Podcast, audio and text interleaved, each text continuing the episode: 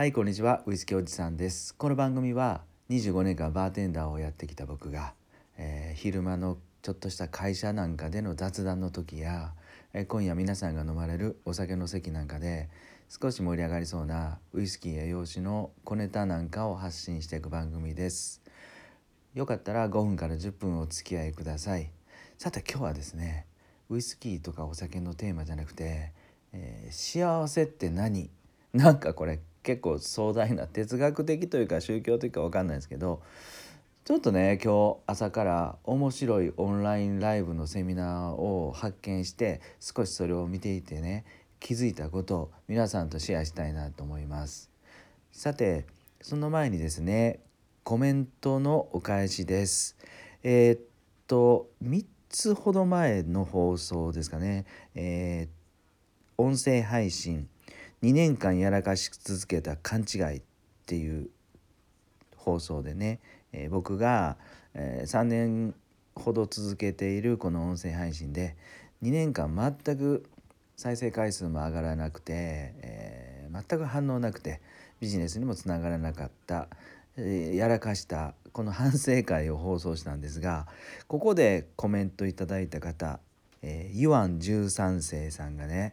たったの一言なんですけどね、胸に染みましたってお便りいただいたんですよ。いや嬉しかったですね。この一言、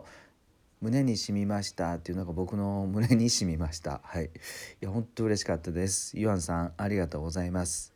さて早速ですね、今日のテーマ、幸せって何っていう壮大なテーマなんですけど、いや大したことなくてですね、実は今日ね日経でイベント&セミナーっていう名前でですね、オンラインライブ配信をやってるんですね。9時45分から夕方の4時50分までずっとこれオンラインライブやってるみたいですよ。各界の国や、企業や民間産官学科、各界の専門家とかがシンポジディスカッションしてもらってとか、そういうイベントだと思うんですけど、これ僕はちょっと日経のね電子版を撮ってるのでこれで見れるようになったのかなと思うんですが、このオンラインライブ配信の名前がね、第2回日経ウェルビーイングシンポジウムっていうところで、メインテーマが幸福充実の追求、今理念の実践へってなってるんですけど、僕はちょっと午前中ちょっと時間があったので、10時ぐらいからかな、1時間ほどサラサラっと何気なしに見てたんですけど、なんとこれがすごく面白くて、見入ってしまいました。でどなたが喋ってるのを聞いてうわーっと思ったかっていうとですね、これ福井県立大学地域経済研究所の准教授の高野翔さんが少しお話してたんですね。でどんな話してたかっていうと、これウェルビーイングの話ですと。聞いたことあります？いや恥ずかしながら僕は初めて聞いたんですよね。要はこれ、幸せですよね、一番居心地のいい場所だとか居心地のいい気持ちだとか、それを追求していくために今日本はどういうふうにやっていくのかとか、そんな話だと思うんですけどね。この、高野翔さんは僕初めてですお見かけしたんですが、ちょっとブータン王国のね国づくりに結構造詣が深くてというか、専門でやられてるみたいなんですけど、とにかくブータン王国っていうのはもう国を挙げてね王様や国のトップの人が率先してですね、国民の幸せ度を第一に考えていると。幸せ度ですよ。ただこれ幸せ度ってどうやって測るのかっていう僕も疑問もあるんですけど、何やらどうやら、それをね測る指標があるみたいです。でね、じゃあこれ日本は今どうかっていうと、世界の中で幸福度っていうのは66位みたいですね。66位ですよ。それがいいのか悪いのかまあ置いといて、じゃあ世界の GDP でいくとですね、国民総生産か国内総生産だったかな、うん、国のなんだろうな、国としての、まあ、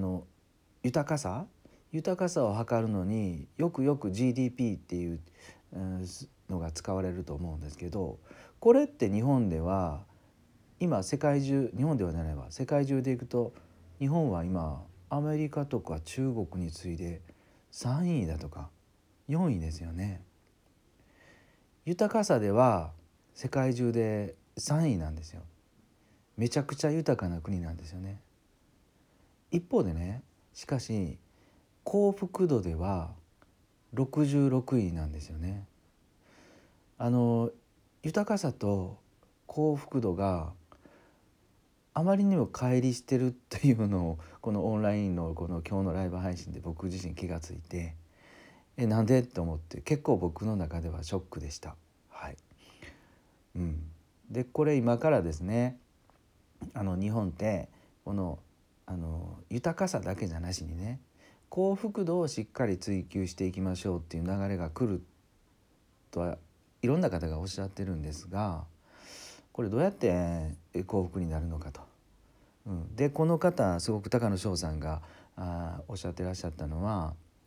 なんだろうな、居場所、例えば高齢者の方が、将棋を打つだとかね、公園で将棋を打つとか、カラオケ喫茶に集まるとかね、僕はよく行く銭湯に昼間からゆっくりおじいちゃんおばあちゃん集まって井戸端会議されていると、まあ、高齢者にとったら、まあ、リアルな居場所っていうのはそういうとこもあるのかなと。そして子どもたちで行くとね、学校であったりクラブ活動であったり放課後の友達と遊んだりすることと思うんですけど、まあ一方でちょっとだけも学校には行きたくないよとかね、まあ、そういう子どもたちには、まあ、僕たちがよく子どもの時に行ってたような駄菓子屋さんとかね、ゲームセンターとかね、まあそれは言い悪いは別にして、とにかく一日の中で、自分一人でも少し気持ちのいい場所でいられるところ、それが大事なんじゃないですかねって高野翔さんはおっしゃってられました。うん、いや本当なるほどなと僕は思ったんですけど、まあ高齢者であろうが子どもであろうが、まあ、おじちゃんの僕であろうが、まあ、人それぞれ一人一人幸せな場所って違うとは思うんですけど、そんなちょっとの時間でも一日の中でも幸せな場所があるっていうのとないのとでいうのでは、やっぱりここの幸福度って違ってくるっていうふうにお話しされてたんじゃないですかね。うん、とにかく日本、僕たちはめちゃくちゃ豊か便利で、テレビも見れて洗濯機もあって、適当にほっといたら家事なんかやってくれて、車もいいの乗ってると、5年ごとに乗り換えたりもできると、まあ大体そんな豊かな日本ではあるけども、じゃあ実際ね本当に充実した幸せなのかどうか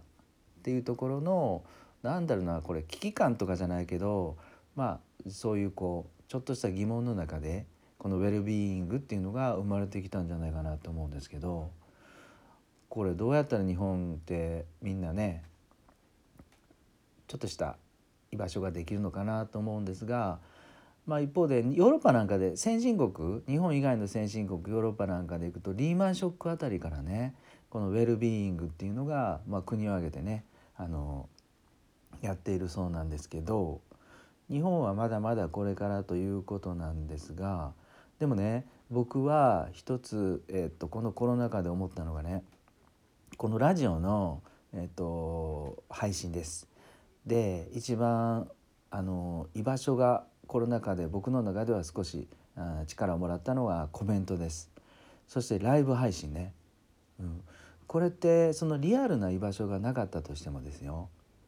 これからはこういうラジオだとか、動画だとかウェブのネットワークの中でね、もう1時間でも30分でも10分でも一日の中で自分が楽しい時間とか、本当に自分を認めてくれる人たちの中にポツンとね、入れば、ポトンと入れば、これ幸福度っていうか全然違ってくるんじゃないかなと思いました。はい、だからこのウェルビーイングっていうキーワードでいくと、こうラジオ配信、音声のつながりっていうのが僕の中ではですよ、かなりみんなちょっといい感じになるんじゃないかなと、そういうふうに思いました。はい、今日はね、なのでお酒とか経営の話じゃなくて、今日は思わずですね、スマホ握って収録ボタンを押してみたんですけど、今日はですね、幸せって何やと、 GDP 世界中で3位の国日本が幸福度世界中で66位、あまりにもびっくりしたので少し今日は話してみました。はいどうだったでしょうか。今日もね最後まで聞いていただいてありがとうございます。よかったらコメントとかお便りいただけたら嬉しいです。それでは今日も皆さん素敵な夜をお過ごしください。